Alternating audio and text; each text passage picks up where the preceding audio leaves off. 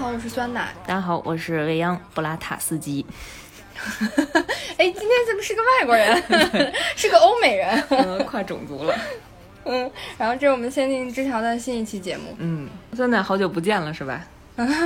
对，有一周没有见。虽然那个我上一周没在，然后但我也有听节目，然后就我也有潜水。嗯，就虽然说我不能聊十八禁，但我还挺想听的，所以我就听完了这个节目。哎，没有聊到十八禁啊，就只是点了一下皮毛是吧？然后具体没讲到底是为什么。对，我是不是应该要听一下花絮，听一下 那种导演版本的那种？主要是聊了的也不能播，都给剪掉了。然后这期呢，想跟大家分享一个啊。原作可能会比较小众，嗯，但是改编成电影的那个作品非常有名的啊，一个 IP，它本身的名字呢叫 All You Need Is Kill，对，本身是一个小说作品，然后后来改编成漫画了，然后后来又改编成好莱坞的动作电影，叫《明日边缘》。嗯，阿汤哥主演的，对，特别火。这个作者一定收了不少版权费。然后当时也是一四年的时候改编成这个电影嘛，然后阿汤哥，呃，还有艾米丽·布朗特，我特别喜欢的一个女演员，然后一起演的。然后他们俩在片子里呢就比较搭啊，主要是女演员在片子里那个身材和长相，哎呀，都特别美。然后整个人就是属于那种又 A 又飒的那种感觉，哎呀，特别爽。你这 你这光看女主来着的吧？然后为什么这周突然想要讲一个科幻的作品？之前都都没讲过，现在都是谈恋爱的方向是吧？对，就是 前前几周都是拼命的撒狗粮谈恋爱，然后完了上周还讲了一个就是，呃，就是涉及到一些神话传说嘛。嗯，对，嗯，然后这周突然又变成了一个科幻的，这个有点分裂呀。这个吧，就是主要说起来，因为我刚看完《信条》。就是本来呢，我也没着急要看，但是姐夫非要看，主要是再不看就已经被剧透完了。对，所以我们俩周末的时候赶紧去电影院看了。就是我看《信条》的那个感觉啊，就属于一上来就懵逼，然后看到二分之一的时候，我就觉着，我就跟。那个有一节数学课逃课没听着，然后后面再也跟不上了那种感觉。你公式推导过程没听见？对，然后我，但是我后半程就秉承着我不能输，我一直非常坚定，我就拼命仔细认真的看完了后半程全程。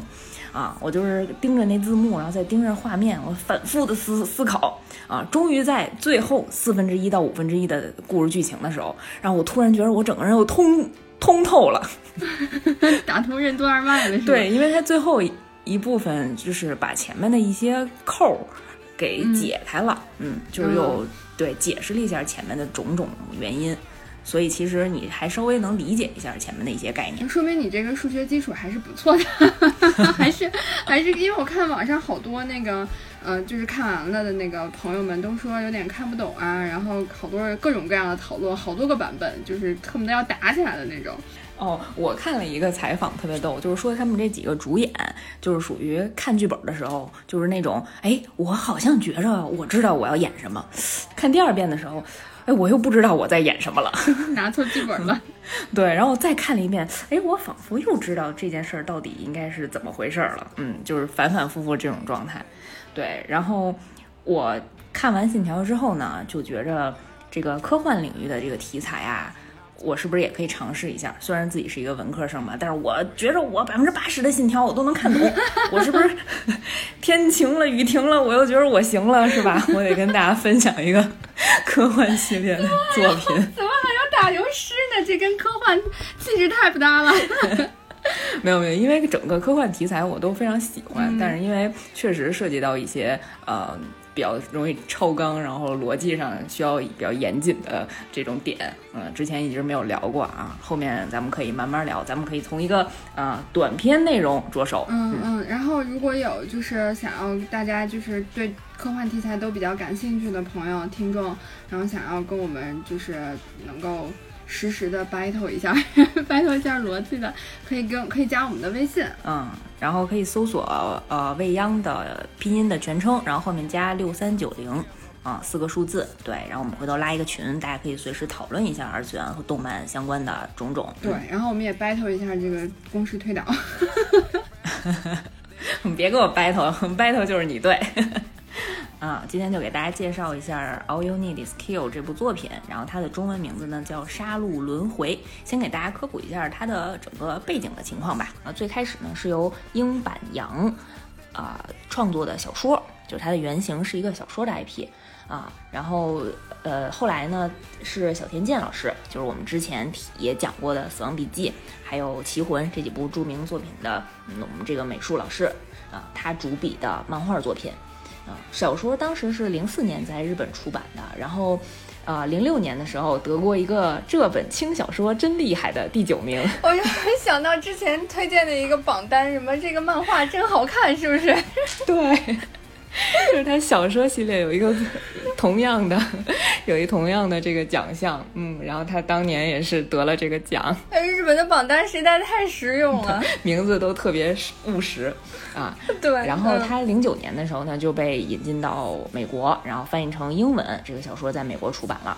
然后当时呢，也改编成了就是电影的剧本儿，然后也是请著名的导演，还有我们像阿汤哥这样的重量级的演员，然后参演一四年上映的《明日边边缘》的这个电影，嗯，道道格里曼执导的科幻动作电影，嗯，然后他其实在同年，就是二零一四年同年推出的这部漫画作品。啊，只有十七话，非常短哦，那是挺短的。对，整个把这个故事非常紧凑，然后这个设定，呃，也非常鲜明突出的表现出来了。嗯，我们今天呢就想基于这个漫画的剧情设定来跟大家分享一下。哎，我插一句，我是 我觉得画这个漫画应该还挺容易的吧，就是因为有很多轮回，很多画面是可以重复利用的。虽然这个设定是在这儿，但是每一次的轮回都是不一样的，没有任何一个画面是用的以前的。对，然后当时那个小说创这个小说的原作者英坂洋，他在画这他在写这部小说的时候，其实是从二零零零年有一个视频游戏叫《高机动幻想癌症阅兵进行曲》，在网 这个名字特别长，我能念来也挺不容易的。对，然后他是在。呃，网络上看到了一个被发布出来的一个播放记录的，呃，这样一个视频剪辑，他得从中得到的灵感，啊，然后就，嗯，突然迸发出来了这种失败也是人生的一种寄托，然后突然有了这样的一个主题的想法。哦，这个这个这个价值，这个升华的，一下点题是吧？对，嗯，然后就是他基于这个点，然后创作的这个死亡轮回设定的这个整个作品。上来就破梗了，是死亡轮回啊！因为我默认大家都看过《明日边缘》这部电影。一般的这种轮回应该也都是死亡吧？就是我记得，就是去年还是前年的那个什么《忌日快乐》那个电影，是叫《忌日快乐》吧？对吧？对吧？它也是那个喜剧恐怖片，对对对，也是用死亡轮回这样的一个一个一个设定。哎，特别。我特别喜欢看那个，我觉得特别逗，而且，呃，这部导演，呃，这个导演呢，马上要出一个新作，然后有点类似这个喜剧的调性，但是也是一个惊悚恐怖片，我特别期待啊。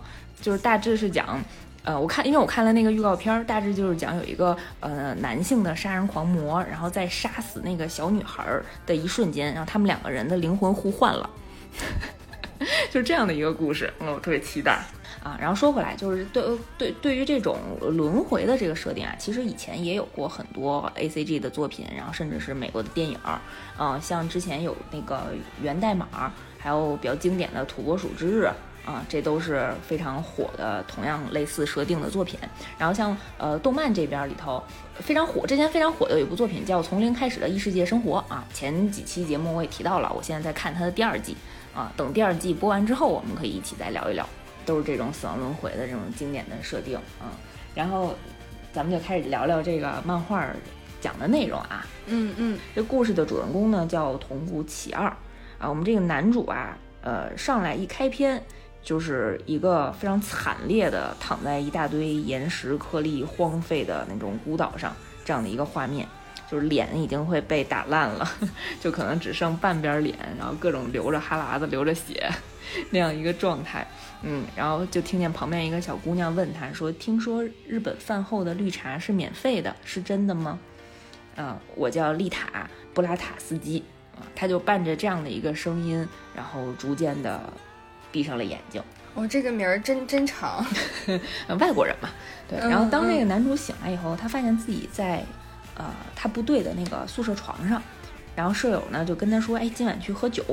然后这男生就觉得，哎，自己做了一个梦，梦见已经上了战场，就是我怎么觉着我刚才已经被打死了呀？哎，我这个痛感还挺，哎呀，还挺留在心里这个劲儿啊，还还挺明显啊。然后他就有点觉得不真实，然后呢，他就开始跟舍友就还是度过这一天的时间嘛，就觉得所有的事情都像发生过一样，嗯，但是他一直还是坚信着自己做了这么一个梦。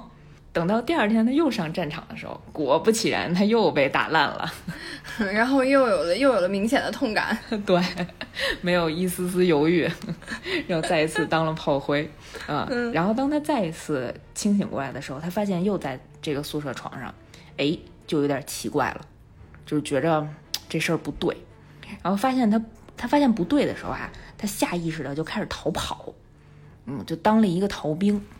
嗯。啊，因为当时是在一个战场上比较混乱，然后整个那个军营啊也没有什么人管他，他说跑就跑了，然后大概那个头也不回，然后属当时脑内可能属于一个比较混乱的这样状态，大概得跑了俩小时，然后才停下来，然后呼哧带喘的，然后就开始自己想想怎么发到底发生什么事儿，可真能跑，军人嘛，军人嘛，嗯。嗯，然后。那等他停下来歇会儿的时候，然后发现周围就是呃，基本上已经远离他们那个战场了，是一个嗯一比较像乡下的一个小镇子。然后这个时候呢，过来了一个老爷爷，带着他小孙女，然后就跟他呃对话，就是说，哎，你是不是哪个部队的呀？然后现在大概什么战况啊？然后那个欢迎你到我们乡下来那个参玩一下、休息一下什么的，就比较亲切。然后就在他们俩对话的时候。突然从远处就扑过来了一个他在战场上看到的怪兽，一下把老爷爷和小孙女的头都削掉了。哎呀，这一幕大家一定要去看漫画啊，实在是太精彩了。你这样是不是有点变态？又暴露了我的喜好。用精彩来形容，对，就是。就是画工实在是太棒了啊！对，就是男主那眼睛还没眨的一瞬间，然后这两个人的头就已经身首异处，嗯，就已经去到下一个画格了，不在他原来的那个格子里。对，然后，然后男主就疯疯了呀！男主就想，怎么回事？我这去到哪儿？为什么都能遇上我们这个，就是这个世界里的这个怪兽呢？哎，这个时候我科普一下啊，就是为什么男主生活在这样这样的一个战场啊？就是当时的这个设定啊，是呃，这个世界被一种叫拟态的怪兽所呃入侵，嗯啊，然后这个这个这个拟态的这个怪兽，它其实呈现的是一个像球状的一个大阴影，然后大概比人类的身高要矮一点儿啊，大概到肩膀左右。啊，是一个圆形的身躯，然后上面可能有支棱出来的简短的一些四肢和手脚，还有一根比较长的尾巴，啊，就是长得可真丑。就是虽然跟人类相比，它那个身材比较小啊，就是整个那个圆的直径比较小，但是它的呃体重却比人类还重，然后密度很高，啊，就是属于那个轻轻他那小手臂一挥，然后整个人或者那机甲就打被打成碎片了。啊，因为他们是用铁做的，所以他们就重，对吗？有他不知道，我还真不知道他是拿什么做的。这材料就超就有点超纲了，对于我，毕竟是外星生物啊。然后再加上，因为他身材比较小，所以其实远程攻击是很难瞄准的。然后再加上同样战场上它出现大量的这样的拟态形态的这种怪兽啊，就很很很难打。嗯嗯。然后而且他们身上呢还有一些那种喷射孔，然后能喷射出那种长毛弹。就是它那个威力啊，相当于人类的四十毫米机关炮那种威力，嗯，就是基本上一打就打把你打爆了。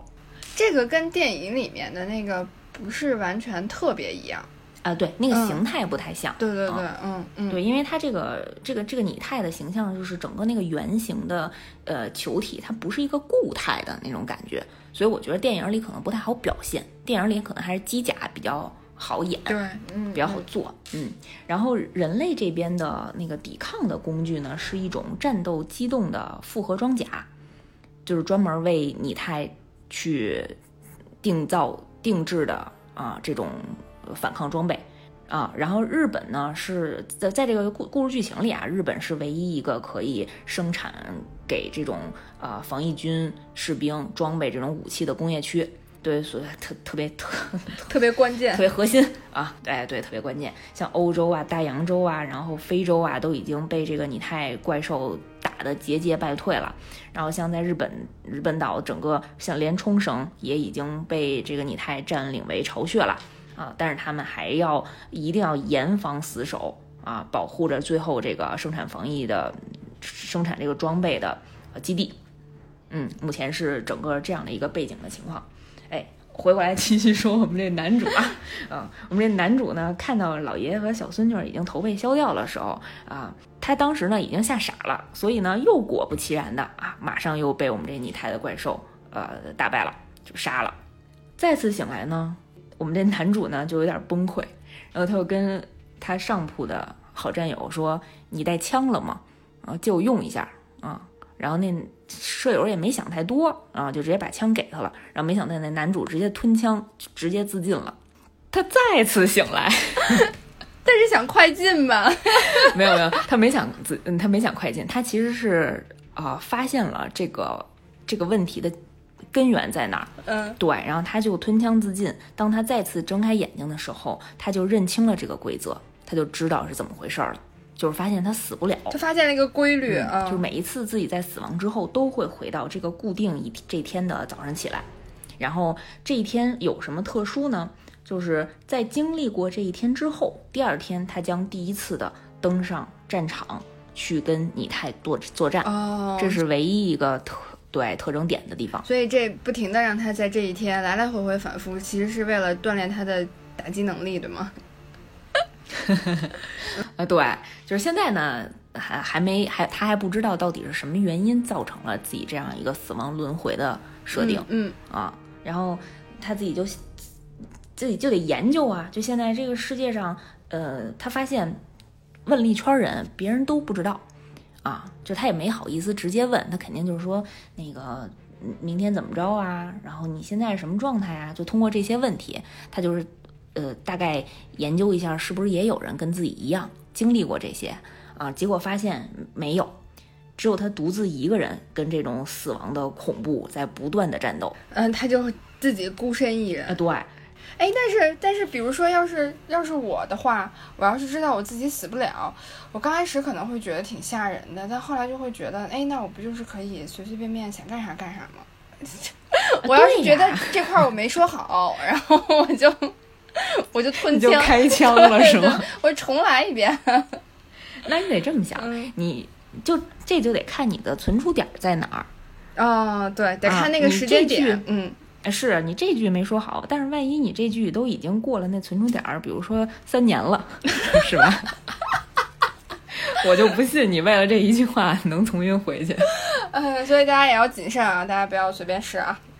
呃，对对对，大家注意一下那个游戏，嗯，走两步要存一下档，以防断，主要是以防断电。嗯嗯，然后当时这个男主呢，就嗯下意识的就跟自己就是洗脑嘛，就是也告诉自己说，既然呃我得到了这样一个特殊的算是能力，还是无论说是特异功能还是怎样，那我肯定就一定要活下去，我就得赢，是吧？我就得继续上这个游戏，我都天命之子了，我被选定了。天选之子了。对，嗯、然后于是他就在手上呢标记了一个数字五，嗯，就是他的第五条生命，就是第五次轮回了，这已经是他们应该画正字儿。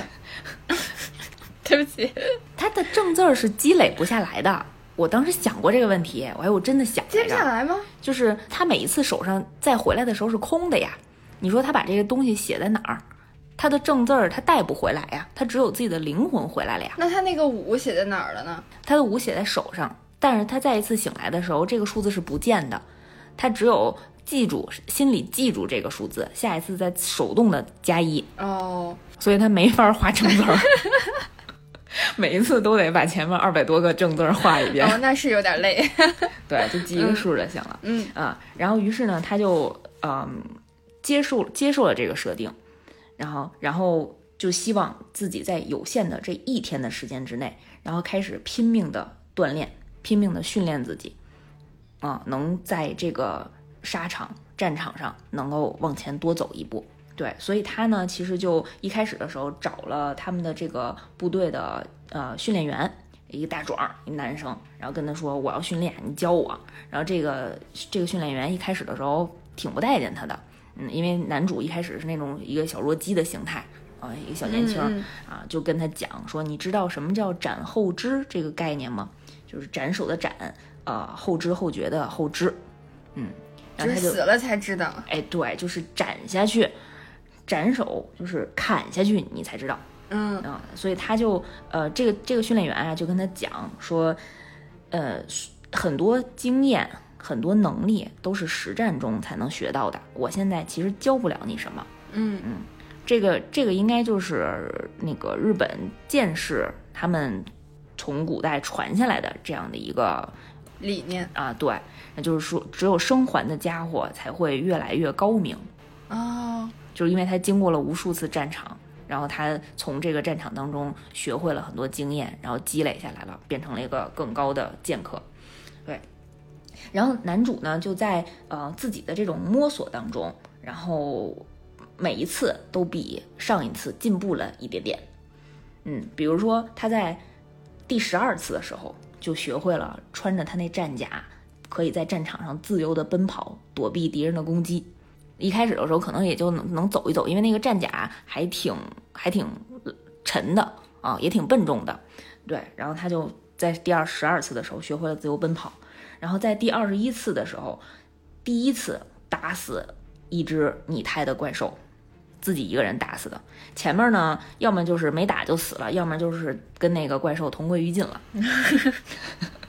嗯，然后在第四十七次的时候，哎呀，这一瞬间就轮回了四十七次了啊！已经可以在一一场战斗当中打倒二十只拟态了，进步还挺快的。是吧？这步子跨的特别大，嗯 嗯。然后为什么没有打死第二十一只？是因为他这他这个战斗机甲，他这个复合装甲那个弹槽一次只能放二十二十枚子弹。嗯，子弹不够用了。呃，对，因为他在换换子弹的时候，他可能就会被打败，啊、啊、因为争分夺秒嘛，整个在战场上。那那日本日本人应该需要就是更新一下、优化一下 这个技术，缩短换换子弹的时间。对他后来就去优化了，然后这个时候我们就终于把我们的女主引出来了。女主是给优化这个的吗？不是，女主女主是有一个更高级的道具，就是有一个战斧，斧头的斧吗？对，斧头的斧、嗯是一个、嗯是一个重达二百千克的一个巨斧、哎呦妈呀，这啊，个、当然不是他自己拿，是他那机甲拿着。哦嗨，我刚想说这力气也太大了。对，然后这女主是一什么人呢？就是其实这个呃女主在这个男生这个男主呃前面很每一次轮回的时候都遇见过。啊，但是因为前面呢对这个男主没有起到什么太大的作用，只是因为长得好看，什么瞥见了好几眼，经常是这样的出现。对，然后这个女主呢是在他们这个呃特种部队里头是一个嗯特别特别厉害的一个战士，啊，人送外号战场上的母狗。这外号可能不太好听啊，对，有点不太好听。嗯，但是在这个军营里，就是军队里面，可能算是一个比较比较高的称呼吧，称赞。嗯，一个褒奖、啊对对对，嗯就是说明他特别英勇，然后特别无畏，然后能一口气儿一个人能够打死很多的这个怪物，然后也能活着从战场上回来。嗯，特别骁勇善战。哎，对，然后她这个女主的有一个特点是，别人的呃像其他军人的那个战甲呀，它那个复合装甲都是呃迷彩颜色的，或者是比较像那个沙漠那种呃棕灰色的。那只有这个女主的战甲是红色的，鲜红色。嗯嗯因为是女生嘛，就想起花木兰了，怎么？呃 也对，大家也称她是什么红红色战甲，战场上的一抹红，就是这样的一个称呼啊。嗯对我刚开始看的时候也以为是好看，图个好看、是吧？小女孩都用粉色的斧子，毕竟是女主。对。但是后面呢也交代了为什么有这个设定，我们到时候后面再说啊。哦，对，为什么在这个时候提到这个女主呢？是因为男主发现这个女生能在这个战场上一口气儿每次能够杀杀掉好多怪物的原因，是因为她确实用的是用的不是那个子弹，不是开枪，是用的这个巨斧，因为这个巨斧它没有，它不需要充能啊。嗯嗯，对，它只要你的力气够，然后你就可以一个劲儿的往前杀。他看中了女主的这个战斧了，想要交换一下是吗？对对，没有，他还好没去抢，然后他拜托了他们军营里头另外一个呃，就是机械员儿啊，一个戴眼镜的一个四眼小妹，然后帮他做了一个一模一样的战斧。哦，对，然后带着这战斧也上战场了。嗯，然后我们的男主呢，就再一次投身到了他这个轮回游戏当中，就是一直在他这个战斗的战斗死亡、战斗死亡这个轮回当中，不断的锻炼自己的能力。啊、用他这个大斧子啊，当他轮回到第九十九次的时候，他就已经能在战场上坚持四十五分钟，之前可能三三五分钟就挂了。嗯，然后轮回到一百一十次的时候，就已经能坚持五十七分钟了。马上就要冲破一个小时了。对，然后轮回一百二十三次的时候，就已经能坚持六十一分钟了。哎呀，终于突破了一个小时的记录。然后，当他轮回到一百五十八次的时候，他就遇到了最开始，他想起来了，他遇到最开始第一次死的时候遇到的那个敌人。嗯，这个是一个非常关键的节点啊、但是不小心一百五十八次的时候又被干掉了。然后他这次回来的时候呢，呃，我们这个镜头呢发生在一个食堂里，就是他丧着脸，然后有在吃自己已经吃过一百五十八次的同样的一顿饭。嗯，这个时候呢，他们那个啊、部队里啊就有人来找茬儿。不知道什么原因，就可能因为荷尔蒙分泌的太旺盛啊，就是有另外的那种军人就过来找他茬儿，就是说他一天到晚丧丧了吧唧这脸啊，给谁看呢？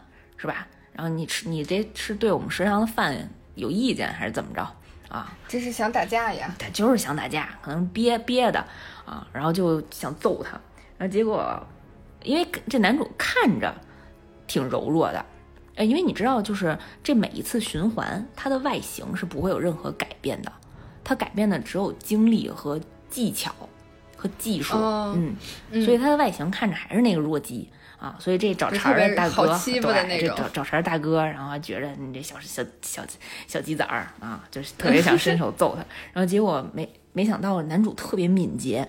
啊，就怎么打都打不着，然后还拿那个筷子和那碗，然后直接给那大哥干趴下了。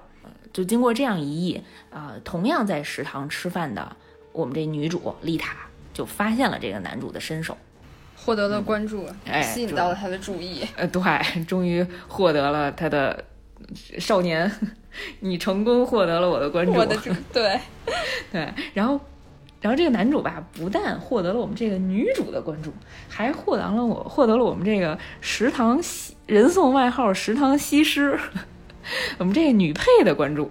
这还有爱情线呢。对对，就是一长发飘飘的一个那个小美人儿，嗯，然后等他们都吃完饭以后，然后开始主动来投怀送抱了，啊，就跟那个男主说，呃我看你这英姿，我就被你吸引了，然后既然明天要上战场，那今天晚上我们不如来一起对个剧本儿，做个头发什么的，啥 嗯，然后我不是隐晦点儿说嘛，嗯 嗯，然后这个男主男主呢，这时候就义正言辞的就跟他说：“不好意思，我选择今天晚上要去训练。”就听上去像一个喜剧一样，但是其实整个那个篇章里面讲的还是挺悲壮的。就是这个男主在说这句话的时候，同样回忆起就是这个食堂西施长得就特别像自己年轻的时候上学的时候暗恋的一个初恋对象。哦，嗯，白月光。哎，对，当时他说，呃如果我知道我的生命只有一次的话，我肯定会选择今天晚上跟这个女生一起度过啊。但我知道我现在需要的不是这件事儿啊，我不是跟你共度良宵，我需要的是能够活着走过这次战场，我要出冲出这个 loop，冲出这个轮回，所以他就去训练了。嗯，他选择了我们教练员大壮。嗯莫名其妙的大壮就赢了。对，然后在他又在战场上经历了几次轮回的时候，然后突然有一次，在他死之前，然后就女女主那个时候正好在他身边，然后问他问了他一个非常令人惊讶的问题。女主问他：“你这是第几次了？”啊，女主已经发现了。对，而且女主发现，为什么她能发现呢？就说明这个女主也也有这个功能啊，或者她也经历过这件事儿啊。嗯嗯啊，所以她才会问你一个只有自己经历过这个轮回才会问到的问题，就是你这是第几次死了？嗯，男主吓死了，真真实的死。就从头来一遍。嗯，然后我们的这个那个漫画的视角就切换到我们这个女生身上了，然后我们的观众才发现，原来我们丽塔这边的故事跟我们的男主有点相似。她曾经呢也是农场里面的一个嗯非常惹人爱的一个清纯的小女孩儿，然后但是他们的这个农场，她的这个家园也被拟态所袭击了，就是整个村庄除了她自己一个人呃活了下来，然后其他人都死掉了。然后为什么她能活下来，就是因为她爸爸在他们家被袭击之前，然后把她放到了他们家里头地下有一个暗室，一个密室啊。然后他爸爸冲出去，吸引了那个敌方的注意力，吸引了那个怪兽的火力，然后所以把他让他安全的在里面藏了一段时间，然后等到大部队来了以后把他接走了。嗯，所以我们的女主呢就投身到这个呃军人的事业里，就是决心一定要为自己的父亲复仇，然后决心一定要杀死世界上所有的这个拟态的怪物。嗯，然后她也是不断的锻炼自己啊。虽然这个女主身材还是挺娇小的啊，但是那个意志非常强韧。然后每一次上战场的时候，都是属于拼杀在最前方。嗯，她在有一次在战斗的过程当中啊，就遇到了一个特殊的拟态。嗯，他们这个这个时候他们管这个拟态叫主机，就是他发现这个这个拟态跟其他的拟态形态不一样啊。然后他把这个这个主机的这个怪物打打败以后呢，然后他突然一睁眼，发现自己在前一天的浴室里啊，就跟男主一样，就是回到了前一天大概二十多个小时之前，嗯，然后他就一次一次的也受到了这样的一个轮回，然后发现这是 CPU 重装吧？重启，对，嗯，嗯然后他就发现，哎，就是每一次他要在接触到那个主机拟态的时候，那个主机身边的怪物会越来越多，就是他越来越难打败那个主机。嗯，就好像敌方也有这样的学习能力一样。哦嗯，，AI，然后他就在不断的自己的，因为没有人任何人能教他呀，然后他就在每次的循环学习当中，然后发现了一个规律，就是这个主机身边有好多好多这种小型的这种备份机，这跟战友一样，就保护着他。所以呢，他得先把最外层的天线干掉，然后再把所有的备份机干掉，最后再把主机干掉。我感觉自己跟上了一堂那个 IT 工程师的那个培训一样。这都是女主自己一个一个试出来的，我觉得太厉害了。哦，但是在电电影里面，他其实是有那个博士，那个博士的那个角色是虚构出来的，对吧？嗯，对，漫画里没有这个角色，漫、哦漫画里只有嗯 食堂西施，女主自己食堂西施。好，对他就是靠女主自己摸索出来的，因为死了很多次嘛。然后他就发现，就是只有通过这样的一个正确的啊、攻略的规律步骤，他才跳最终跳出了这个轮回。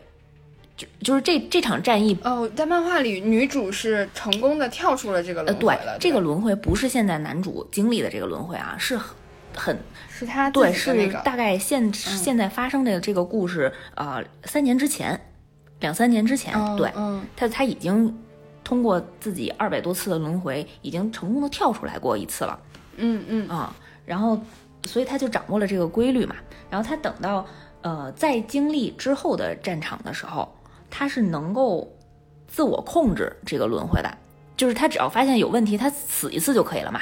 哦哦嗯。对，所以他在之后的战场上每一次都能大获全胜，原因也是在这儿。嗯啊，但是他其实自己呢也没有滥用这个规则，他给自己设定了一个呃嗯，那叫什么？就是原则，就是每一场战争无论损失多大，都必须都只能轮回一次。嗯就无论谁死，我就只能轮回一次。我为什么要轮回一次？就是第一次我就是为了学习，就是看一下这个战况，然后制定一下策略，然后重新轮回一次，把这场战打胜就完了，不要耽误太长时间。这就相当于模拟考，就跟一模、二模似的。对对对，他只有一模，然后就直接高考去了。嗯，然后没想到就在这一次战场上遇上了同样有这个轮回 loop 的男主。然后，嗯，哎呀，日漫嘛，然后这个两个人互通情报，然后互相知道彼此，呃，整个在这个孤单的宿命当中，有了另一个跟自己命运一样的人，就有那种惺惺相惜的感觉。哎，我们这个就加入了一些感情戏，嗯，就两个人突突然发现哦，找着了命中注定了啊。哎呀，他们太忙了，他们这忙着轮回，忙着死，忙着打仗，忙着谈恋爱，呃，也没有太多的去渲染谈恋爱吧，反正就是有那种两个人的呃灵魂得到碰撞，嗯的那一些感情，就可能几个画面吧。嗯，那我有个问题，他们要是真的谈恋爱了，然后每次回来就还重新再谈一遍，就得老得有热恋期，对不对呀？对，就是 再推荐你一部电影，叫那个《初恋五十次》。哦，那个我看过，嗯嗯，就是这样的，也挺累的，你得啊是吧？嗯，让对方爱上自己那么多次，每次都得想新的花招。嗯，对。然后我们收回来，嗯，对。然后呃，两个人共同做，就是这两个人互通心意之后呢，然后找到了彼此生命当中的彼此，然后对于他们的战场上的能力呢，就会发挥的更好。就这两个人相互配合。然后能走得更远，嗯，就是虽然这个当中，然后两个人还是呃死掉了几次，就是为了往前突进嘛。然后在我们这个男主第一百五十九次轮回的时候，然后他在战场上见上见到这个女主的第一句话就是告诉他，日本饭后的绿茶是免费的。对我刚刚就想说，是免费的。我仔细的想了一下，对，就是回回回答了那个这个女呃女主在一开始篇章。最开始的跟他问的这个问题，嗯，就结了这个扣，对。然后两个人呢，在发现这个战斗主机，就是发现这个拟态主机这个特殊的呃拟拟态怪物的时候，啊，他们把这个呃主机按照女主研究出来的这个步骤，就是先干掉天线，再干掉备用机，然后最后再把这个主机干掉，按照这个步骤完成了，结果。还是死了，就是男主又一次的从宿舍床上醒了。这到这个这块呢，就已经进到我们这故事比较偏后的嗯篇章了。就就这个设定还挺奇怪的，我就一直嗯一口气儿往下看呀，就特别想知道到底是为什么，到底发生了什么，就为什么上一次的那个规则不好使了呢？嗯，然后他们又一次经过了同样的一天之后上了战场，然后就在他们打完这个主机的天线，打完这个主机所有备用机的时候。突然，丽塔就突然，我们的女主就拿着大斧子砍向了我们这个男主。嗯嗯，男主就特别诧异，然后女主就跟他讲说：“为什么呢？因为咱们现在两个人都处在这个轮回当中。为什么会有这个轮回？是因为我们最开始打败这个主机的时候。”这个主机呢，它身上会有那种超光速的粒子，叫素子。这个素子呢，是具备穿越时间的这种性质的。嗯嗯，他们进到了这个男主和女主的大脑里，就是他们的大脑已经会被影被影响了，然后有这种呃保持的记忆，但是能重来这样的一个功能。为什么呢？然后是这些呃反派的这个拟态，他们的这些备用机也有同样的功能。所以这些嗯这些拟态，为什么之前的那些战场？都能够取得胜利，是因为但凡他们如果输了，他们可以自行的启动轮回，让他们能够战胜人类，是这样的一个概念啊。嗯，所以呃，我们的这个男主和女主呢，等于说拥有了呃这个备用机的功能。他们在这个这个拟态的这个世世界观设定下，他们也变成了备用机。哦，这属于套娃呀，这是。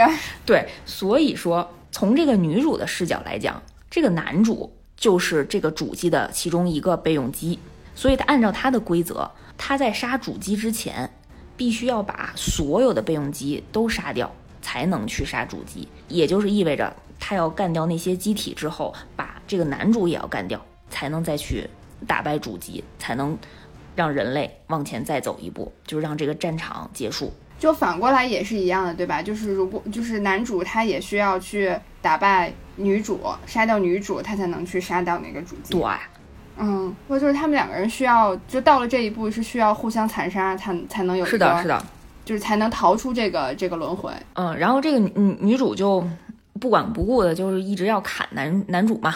啊，这男主也觉着，虽然我对你还是挺有感情的，但是既然你先动手了，那我也不能输。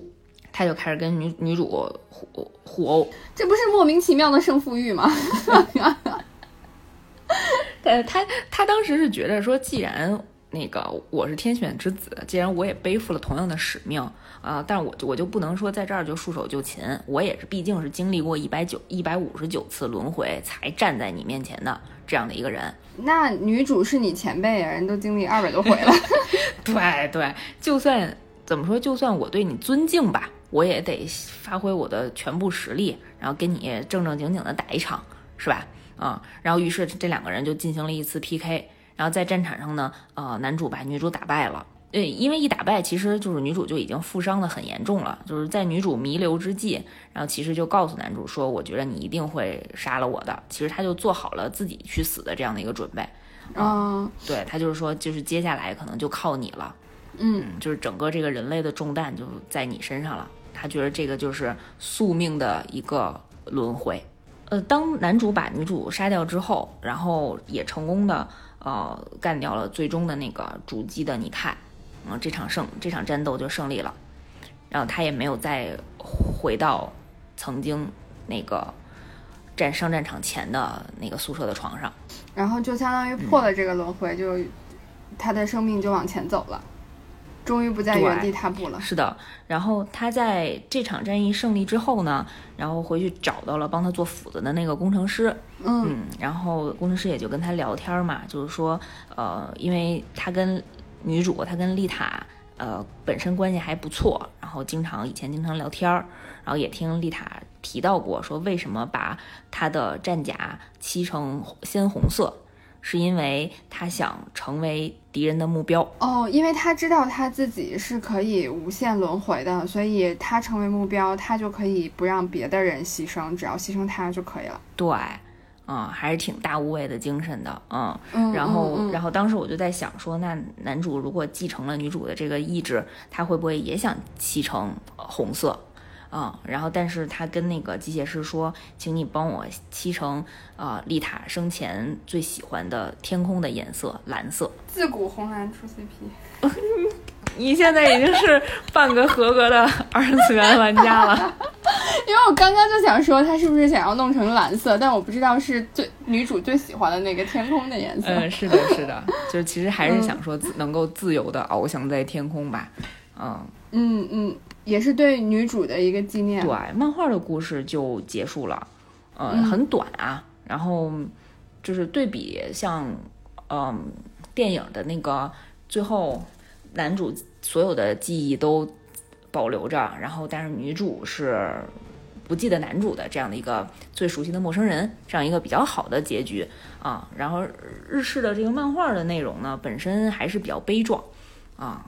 对，更多的是这种去讲述这种宿命，还有孤独，嗯，就是自我的前行。嗯，我我觉得感觉就是听你的描述，好像就是男主他在自己不断在摸索，然后在经历他自己的那一趴的那个感觉，好像比电影要长一点。感觉电影很快，男主就找到女主，就两个人就开始一起去战斗了。对，主要是阿汤哥有中间有一段演的特别逗，就是 当他接一旦接受了这个设定，然后仿佛还挺熟悉的，嗯，就是遇到不愉快或者不顺利的时候，然后就赶紧让自己死掉，赶紧重新来一遍，嗯。但有的时候也累，有的时候看到女主要弄他，就说你等一下，让我再试一下。对对对，嗯，然后让自己能够在这一在这一场轮回当中活的时间长一点。嗯，然后刚刚说到那个，就最开始的时候讲到那个那个主题，失败也是人生的寄托。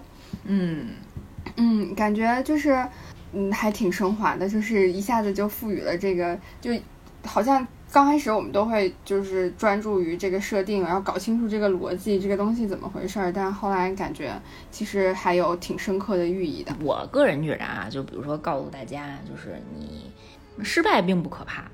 可怕的是，你不能从失败当中获得相应的经验。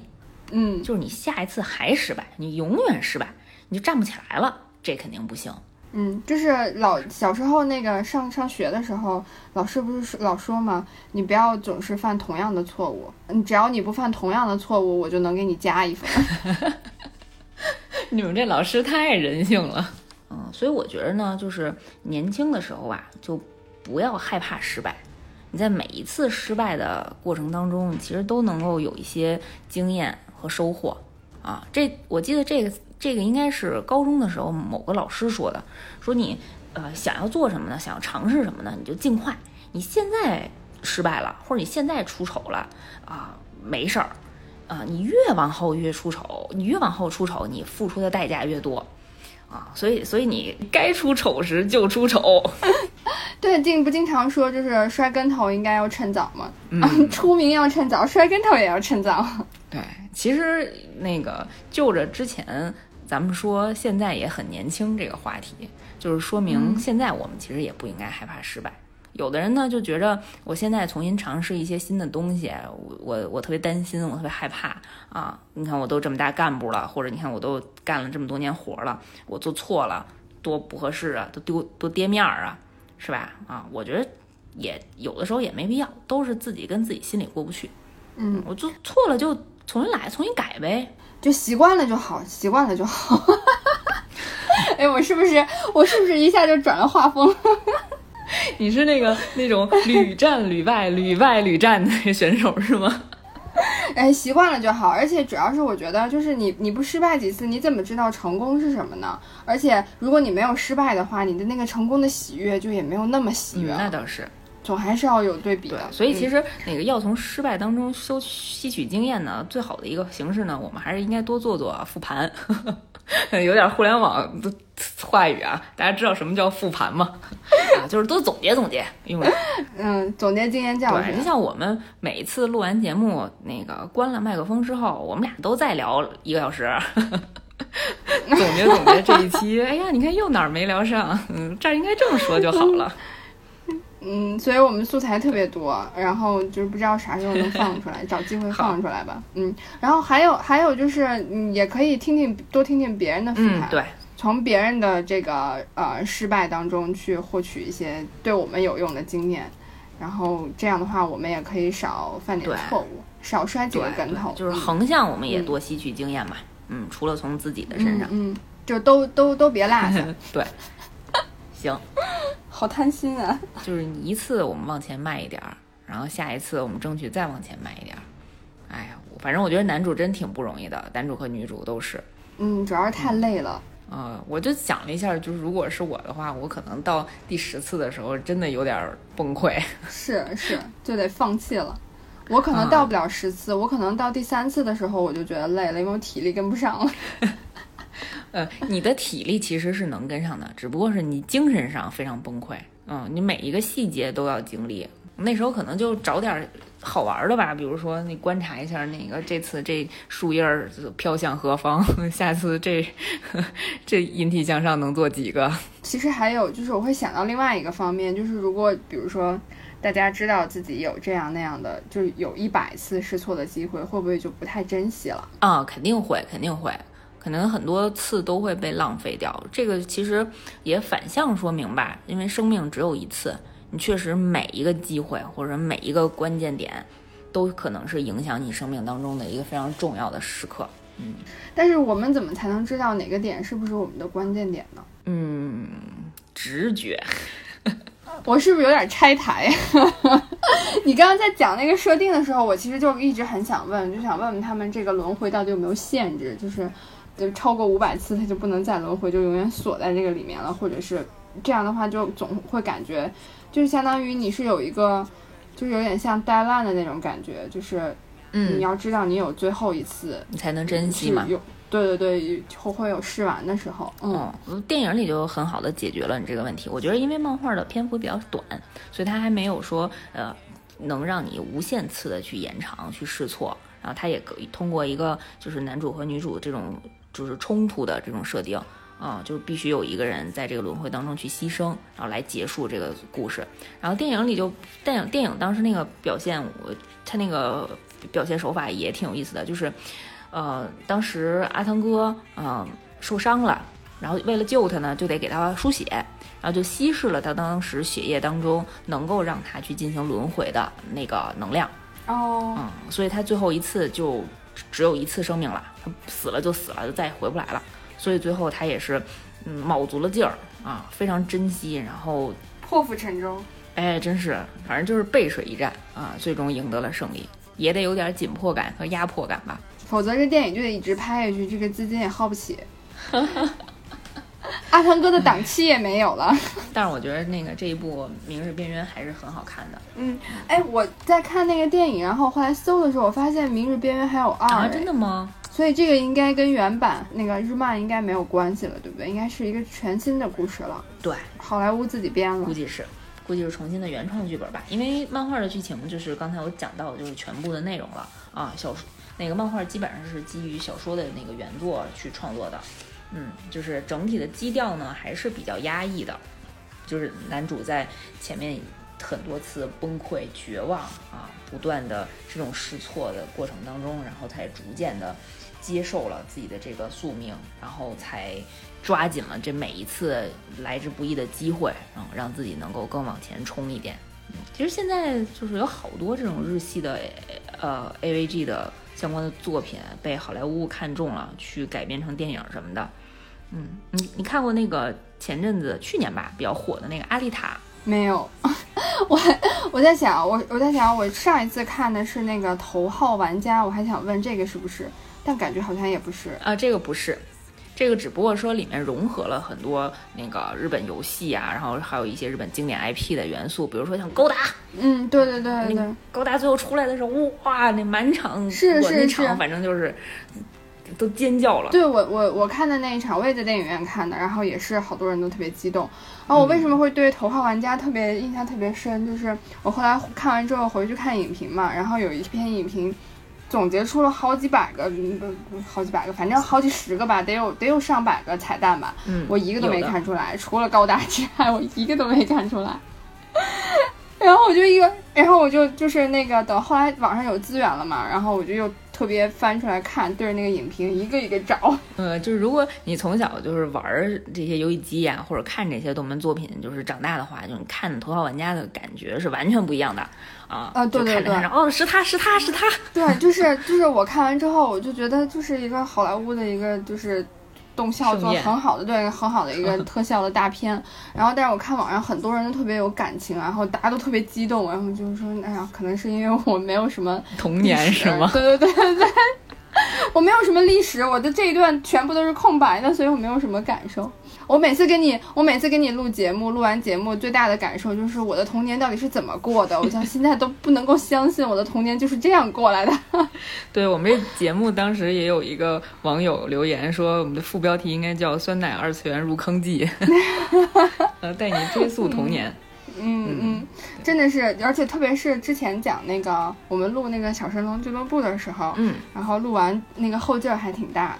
对我来讲，后劲还挺大的，就真的就是想到了好多以前小时候看的那些片子，虽然我都记不太住了，但是一点点聊的时候就一点点都回来了。然后我大概那期节目可能是我录完之后我自己听的最多的一期。最多你还听好多遍是吗？翻来覆去对，的。听了好几听了好几次，然后每次都会觉得都会想起一点新的那个那个那个动画片。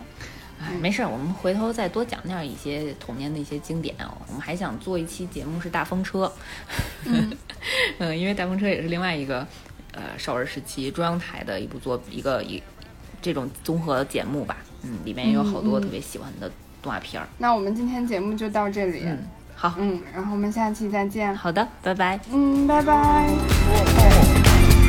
Filled with all the strength I